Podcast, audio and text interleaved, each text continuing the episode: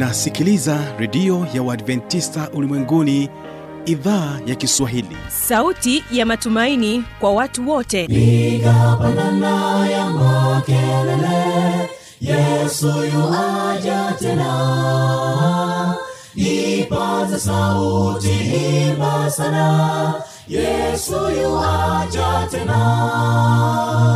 Anakuja anakuja yesu yuaja tena.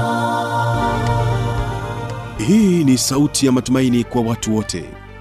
Inayokujia kupitia redio ya Waadventista ulimwenguni awr toka kila kona ya dunia tunasikia vita njaa maafa. Hivyo washiria marejeo ya mwokozi. Piga panda ewe mlinzi yesu yuwaja tena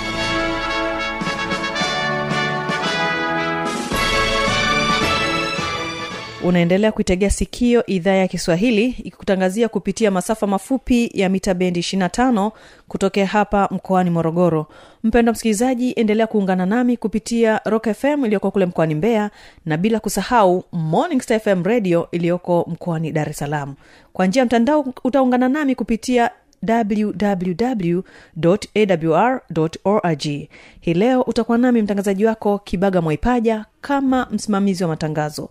Na katika kipindi cha muziki na wanamziki utakuwa naye ndugu yetu mtangazaji fanuel mwana wa tanda akikubaliki kufahamu na kuzungumzia wimbo unaofahamika kama nilipotoka kabisa. Ninakusii uweze kumtegea sikio ili uweze kujifunza mengi kabisa kupitia kipindi hiki. karibu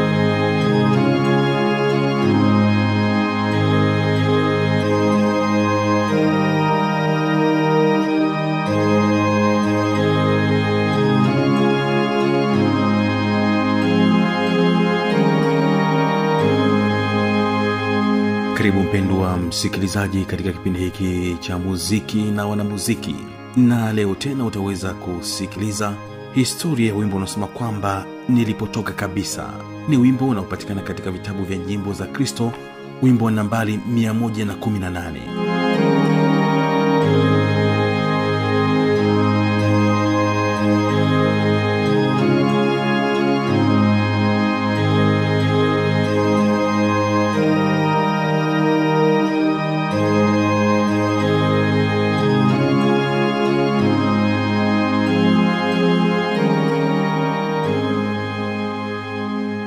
mtunzi wa wimbo huu anajulikana kwa jina la william patrick.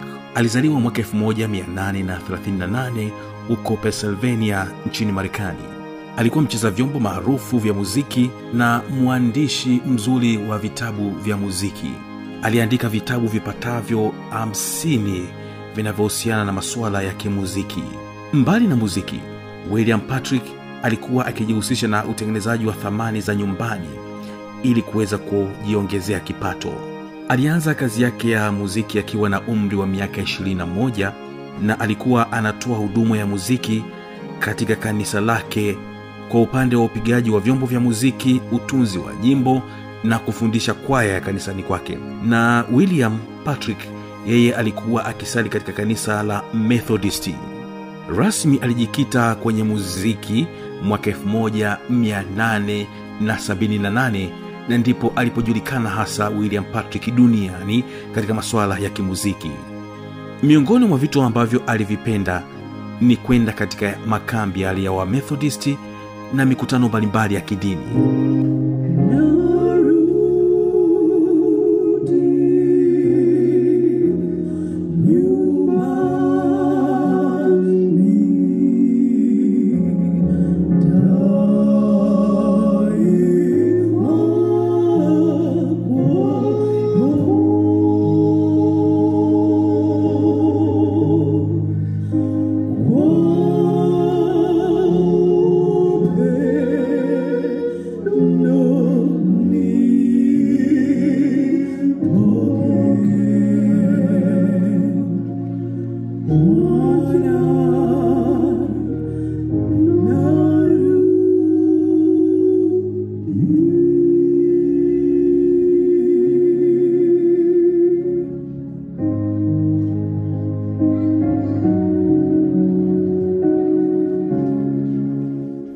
siku moja akiwa katika mkutano wa dini alihuzunishwa sana na mwimbaji binafsi mmoja. Huyu alikuwa ni kijana ambaye alikuwa akiimba katika mkutano huo wa dini. Lakini kilichomhuzunisha william patrick ni kwamba huyu kijana mwimbaji alipokuwa akimaliza tu huduma yake ya uimbaji aliondoka pale katika mkutano. Hakuonekana kabisa. William patrick anasema ya kwamba alihuzunishwa na kile kitendo na kile kitendo alikichukulia ya kwamba kinamwonyesha yule kijana mwimbaji alikuwa bado ajaongoka kikamilifu kiroho. Kwa sababu alikuwa akiondoka alikuwa hana haja ya maombi tena hana haja ya kusikiliza neno la mungu wala kusoma neno la mungu. Yeye kazi yake kubwa alipokuwa anakuja pale katika ule mkutano wa dini alikuwa anakuja tu kuimba afu anaondoka. Patrick akupenda sana kile kitendo. William patrick alimwomba mungu amsaidie ili aweze kupata namna nzuri ya kuweza kumsaidia yule kijana. Siku moja william patrick aliamua kuweza kutunga wimbo huu unaosema ya kwamba nilipotoka kabisa maalum kabisa kwa ajili ya yule kijana mwimbaji ambaye alikuwa akai katika mikutano ile ya dini ili aweze kumsaidia kuongoka kiroho.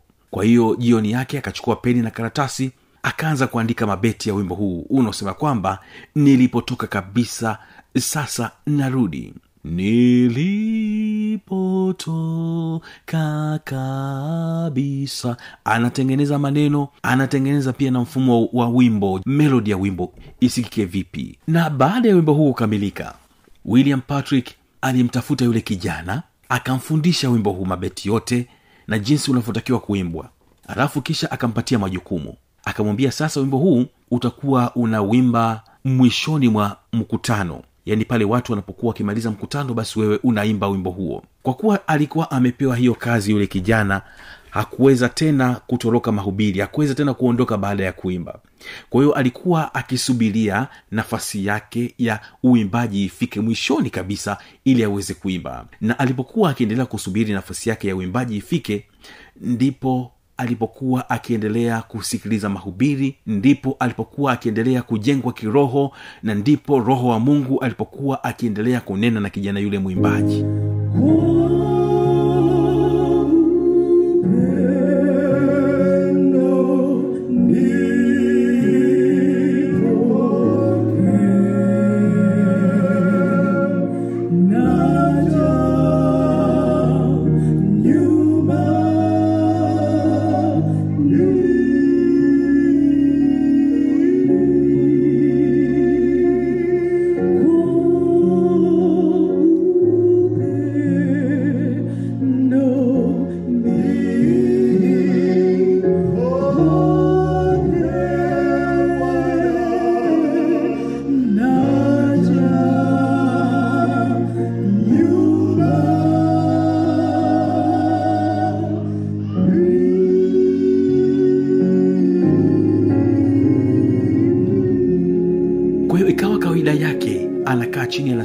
mungu baada ya mkutano anakwenda naimba.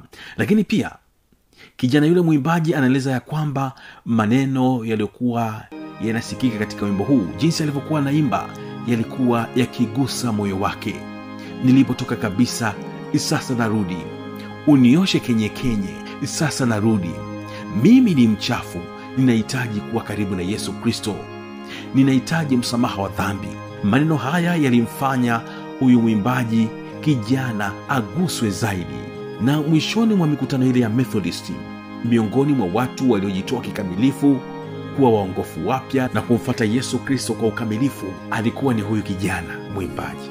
Haleluya! Anasema ya kwamba siku zote mi nilikuwa na hudumu tu kwa kama kawaida. Ninaimba tu. Kumbe ninapaswa kuwa mwimbaji ambaye nimeongoka kikamilifu kumfata yesu kristo na mpendwa msikilizaji ukisikiliza hata maneno wimbo huu ambayo yaliandikwa na william patrick hakika unaweza kuona kwamba alivuviwa na roho mtakatifu maneno ambayo yanagusa moyo. Sasa narudi nilipotoka kabisa. Sasa nakualika na mpendwa wa msikilizaji rudi nyumbani. Yesu anakuita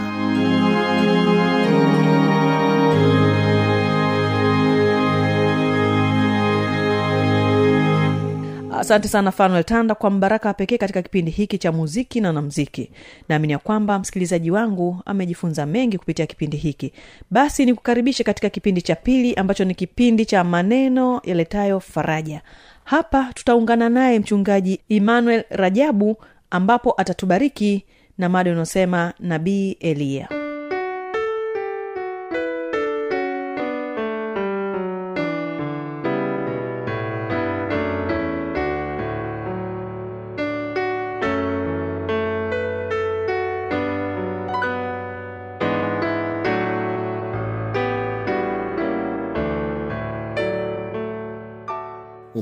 ninakusalimu katika jina la kristo na matumaini ya kwamba umzima wa afya na unaendelea vizuri na jina la bwana linatukuzwa katika maisha yako. Ni mimi mchungaji emmanuel rajabu nikukaribishe tena katika kipindi kizuri hiki cha kujifunza maandiko matakatifu. Tuko katika sura ya kumi na tisa ya wafalme wa kwanza na mm, nianze tu kwa kusema ya kwamba uh, kibinadamu kama wanadamu eh, hata kama unamtegemea mungu unajua kabisa na, na unafahamu kabisa ndiye uh, aliyekutuma kufanya jambo fulani ama kuzungumza jambo fulani huwa inatokea kuwa na uoga yani kuwa na hofu ya nini kitatokea katika maisha yako. E, kwa mfano kukemea uovu wa kiongozi wako ambaye unajua kabisa baada ya hapo unaweza usiwe salama kwa maisha yako mwenyewe au mambo yako yanaweza asiwe salama. Kwa maana hata mali zako zika, zikawa hatarini. Kuna wakati kabisa tunasahau kule mungu alipotoa na uwezo wake. Tunasahau kwa sababu tunajawa na woga tunajawa na hofu ya nini kitatokea katika maisha yetu. Hii ni hali ambayo inatokea kwa mwanadamu yoyote yule. Na kuna wataalamu wanasema ya kwamba eh, sio mbaya kuwa jinsi ulivyo.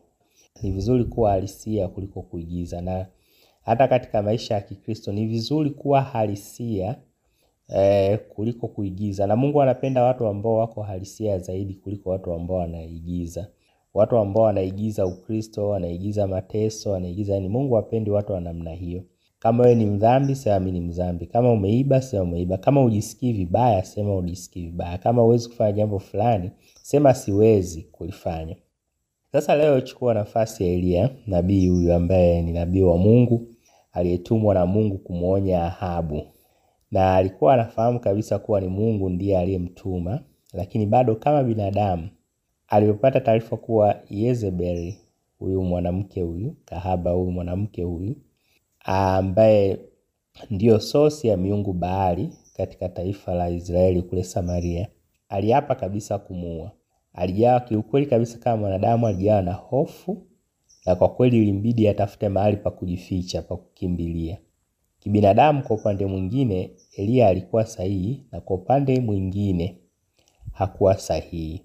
Lakini hata hivyo ilikuwa ni busara zaidi kwa eliya kutafuta usalama wake na hili ni kujifunza funza hasa pale tunapo kunapokuwa na hali iliyomkuta Elia, yani ambayo inafaana kama iliyomkuta Elia. hata yesu kwa mfano alipozaliwa herodi eh, herodi alitaka kumuua yesu akiwa mtoto. Lakini malaika wa bwana akamwambia baba yake yusufu kwa usalama kwa usalama wa yesu basi akimbilie misri. Na herodi alipokufa alirudi hii yote ilikuwa ni kwa usalama wake maana kwa kweli ukiangalia vizuri kundani siku ile yesu angeuawa. Ila kumbuka tu hapa yusufu alifuata sauti ya mungu. Na eliya ukiangalia kwa undani alikuwa na maamuzi yake binafsi. E, ndio maana anasema kwa upande mwingine alikuwa sio sahihi kwa sababu kama ni mungu ndio aliyekutuma hakupaswa kuwa na hofu hakupaswa kuwa na oga na mashaka kwa sababu mungu alishaandaa njia ya kuweza kumsaidia. Kwa sababu si ni mungu ndio alimtuma hata hivyo katika maisha ni muhimu sana e, kuepuka shari kwa njia ya amani. Usipende kushindana na wanadamu. Wanadamu hawa sio watu wazuri. Ukweli ni kwamba wana uwezo wa kufanyia lolote kwa sababu dhambi imemharibu mwanadamu. Katika maisha unapoona hali ambayo sio ya amani e, hali ambayo ni tofauti hata katika uongozi hata katika wewe upo na kiongozi wako ama wewe umeajiriwa basi kile ambacho viongozi wako wanakiamua ni muhimu tu kukifuata ili mradi tu yani kisiende kinyume na neno la Mungu, ili mradi kisikufanye tu kwamba unamwabudu huyo mwanadamu ama kiongozi. Kwa hiyo ni muhimu wakati fulani kuepuka shari kwa njia ya amani. Usishindane na wanadamu, kwani sio watu wazuri. Ukweli sio watu wazuri, wana uwezo wa kufanyia lolote, kwa sababu dhambi imemharibu mwanadamu. Hata yule ambaye unamuona hata kama ni kiongozi wa kiroho, usishindane naye, yeye pia ana ubinadamu, anaweza kuamua kufanya lolote lile kwako. Kwa hiyo ni muhimu wakati fulani kutafuta njia za kuepuka shari kwa njia ya amani kabisa. Hata kama wewe una, unaona kabisa unaonewa, basi ni vizuri kuepuka shari. Hata hivyo, unapokimbia kutafuta usalama wako, basi ni muhimu uende na Bwana. Kwa njia hiyo utakuwa salama zaidi. Kwani Eliya alitaka afe kwa hofu na oga, unaona, kwa sababu yale yalikuwa ni maamuzi yake, alisahau ni nani aliyemtuma. Kimsingi unaona kabisa Eliya alitaka kujiua. hmm? alitamani kabisa afe. hmm? na aliomba kabisa afe, kwa sababu Yezebeli alikuwa sio mwanamke wa kawaida, kwa ametesa manabii wengi, ameua manabii wengi. E, kimsingi Eliya alisahau nani aliyemtuma, lakini hata hivyo neema ya Mungu huwa ni kubwa. Kwa hiyo Mungu alishamwelewa Eliya kama mwanadamu na Mungu alimsaidia akampatia aliyo mahitaji yake na akampatia maelekezo ya kufanya eh, nini cha kufanya. Unaweza ukaona tu pengine, mimi nimesema tu kama binadamu kwamba pengine udhaifu huu ambao aliuonyesha Elia ndio ilikuwa sababu Mungu amwelekeze amweke mafuta amwandae Elisha eh, kuchukua nafasi yake. Pengine inaweza ikawa ni moja ya sababu. Hata hivyo, kwa upande wa pili sasa wa picha, ni muhimu kutambua kuwa Mungu anapokutuma mahali hautakiwi kuwa na hofu, kama hivyo nimesema. Usiwe na hofu, usiwe na woga, usiwe na mashaka, na pia unapaswa kuendelea kuisikia sauti ya Mungu pekee kwa kuzitumainia ahadi zake. Na hii ni kwa sababu kama ni Mungu ndiye aliyekuita hapo ulipo, basi ameahidi kuwa pamoja na wewe katika changamoto zote.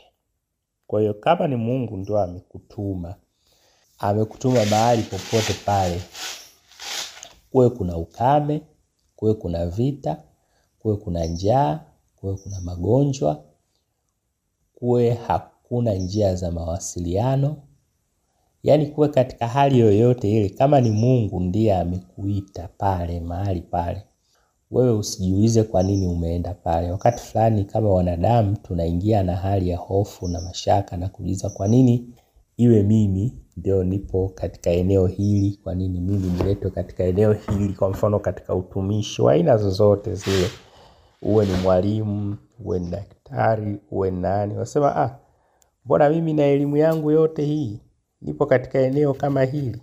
Eh, mimi na nani yangu yote, lakini kama ni Mungu ndio aliyekupeleka pale, hata wakati fulani wanadamu wanaweza wakawa wameamua uwepo hapo. Mimi nikwambie, Mungu ameahidi kuwa pamoja na wewe hata ukamilifu wa dahari, na Mungu ameahidi kuwa pamoja na wewe katika changamoto zote, na atakupatia ushindi katika changamoto zote ambazo pengine zitaweza zikatokea, za kiuchumi, za kidini, za kifamilia, za kiuongozi. Yaani Mungu atakuwa pamoja na wewe tu, kwa sababu ahadi zake ni za kweli.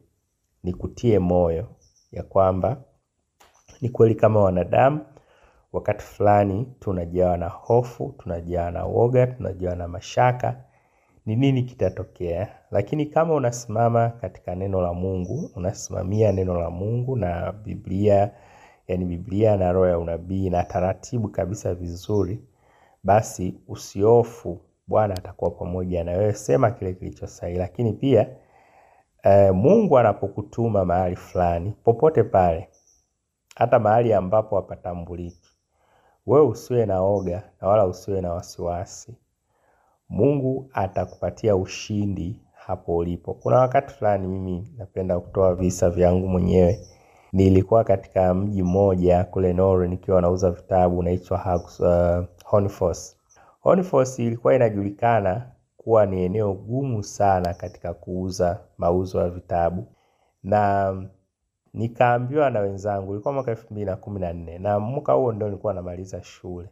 Nilikuwa nimemaliza shule, kwa hiyo najiandaa kwenda graduation. Kwa hiyo sikufanya kwa miezi kamili mitatu ama minne, nilifanya tu mwezi wa sita na mwezi wa saba, na tarehe nane nilikuwa natakiwa niwe nipande ndege niende shule chuoni ili e, pale Baraton kwa ajili ya kufanya maandalizi ya graduation. Ilikuwa tarehe kumi hiyo weekend. Sasa kawaida ile kazi miezi mwezi wa sita na mwezi wa saba ndio mwezi wa mauzo, na usipo usipouza vizuri mwezi wa sita na wa saba haswa mwanzoni, basi uwezekano ni utakuwa ni mdogo sana kwa mwezi wa nane kufanya vizuri. Kwa hivyo mara zote, kwanza mimi katika miji yote nilikuwa nafanya mwezi wa sita kazi na wa saba na wiki mbili ama tatu za mwezi wa nane, kwa sababu kipindi hicho kuanzia kwenye tarehe ishirini shule zinakuwa zimefunguliwa kule. Kwa hiyo wazazi wanakuwa hawana hawana pesa nyingi za kuweza kununua vitabu, wanaandaa watoto wao kwenda shuleni mashuleni. Kwa hiyo nikamwomba Mungu. Marafiki zangu wakaniambia, eh, leo umepangwa Horniforce, wale waliotangulia kufanya. Hmm, tutaona sasa, maana kwingine nilikuwa nimefanya vizuri. Kwao akajawa na hofu. Nikafika pale, nikawekwa kwenye nyumba ambayo hakukuwa na mawasiliano, yaani kwa mfano internet ya hakukuwepo, mwenye nyumba akatunyima internet mawasiliano yoyote. Kwa hiyo nilikuwa napata mawasiliano mara moja kwa wiki ama mara mbili. Basi nikafika pale nika nilikuwa na mwenzangu tukamuomba Mungu. Wiki ya kwanza nikaanza, ilikuwa siku ya kwanza almost nirudi bila kuuza kitabu, nikauza. Lakini wiki ya kwanza nikauza mauzo mazuri tu, ingawa ilikuwa ni ngumu sana. Nikaingia kwenye maombi, nikawa naomba kila Jumamosi, nafunga na kuomba, maana siku zangu zilikuwa chache, lakini Bwana alifanya miujiza. Ule mwaka niliuza sana, na mauzo ambayo nimeyauza mpaka sasa hakuna ambaye alishawahi kuyafikia katika huo mji. Nataka nikwambie, hii ni kwa sababu niliamini ya kwamba ni Mungu ndio alinipeleka pale, na mimi kama binadamu nilijiuza maswali mengi, hivi kwa nini nifike hapo hivyo na mahali pagumu namna hiyo? Na kweli hilo ni eneo gumu lakini nataka nikwambie, ndipo pale palipokuwa pagumu, panaonekana pagumu, ndipo Mungu alifungua njia. Kabla hata mwezi wa saba, ndio maana niliweka goli langu kabla mwezi wa saba hujaisha, nilishafika goli langu la juu ambalo nilishaliweka, na nikauza sana vitabu. Ilipofika tarehe mwishoni mwa mwezi wa saba, nikaambia bosi najiandaa kurudi. Tarehe nane nikakata tiketi yangu, nikapata tiketi yangu, nikarudi kuendelea na maandalizi yangu ya graduation na graduation. Nikarudi na pesa ya kutosha, nikamsaidia na mdogo wangu hapo, nikalipa madeni yote niliyokuwa nadaiwa shule, chuoni, na baada hapo nikarudi nyumbani na nikaanza na kazi moja kwa moja elfu mbili na kumi na nne ya uchungaji. Kwa hivyo katika maisha, Mungu anapokutuma mahali fulani ama unapokuwa mahali fulani, ukiwa umeamini Mungu amekuweka pale usiwe na hofu na wala usiwe na mashaka. Hofu na mashaka vimesababisha watu wengi kutafuta njia za mkato, ikiwemo kutaka kujiua. Kama Mungu amekuita kwa jambo fulani, kama Mungu ameamua kutumia kulizungumza jambo fulani, basi wewe lizungumze na Bwana aweze kusaidia. Usiwe na hofu, usiwe na mashaka. Mungu yuko pamoja na wewe. Bwana abarikie familia yako. Bwana abarikie utumishi wako. Bwana aweze kuangazia nuru ya uso wake, akulinde na kutunze na akupatie na mahitaji yako, na abariki shughuli zako za biashara, za kilimo, za ufugaji, za kujiajiri na kuajiliwa. Akutunze na akulinde na kuepusha na ule mwovu, katika jina la Kristo Mwokozi wetu. Amina.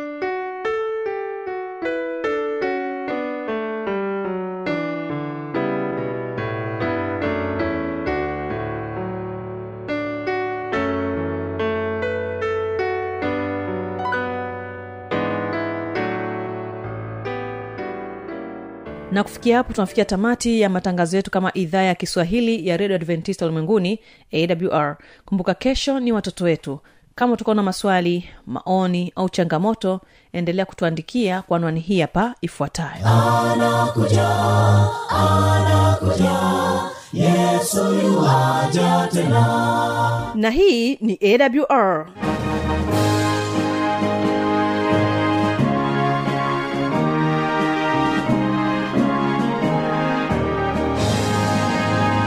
redio adventista ulimwenguni awr sanduku la posta 172 morogoro tanzania.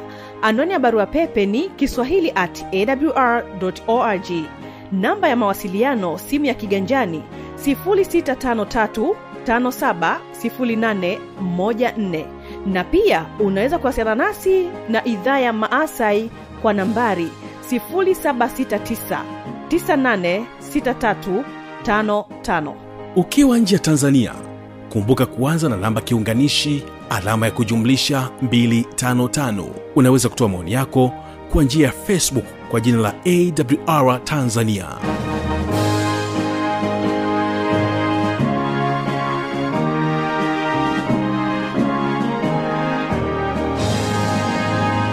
Asante sana kuwa pamoja nami katika siku hii ya leo.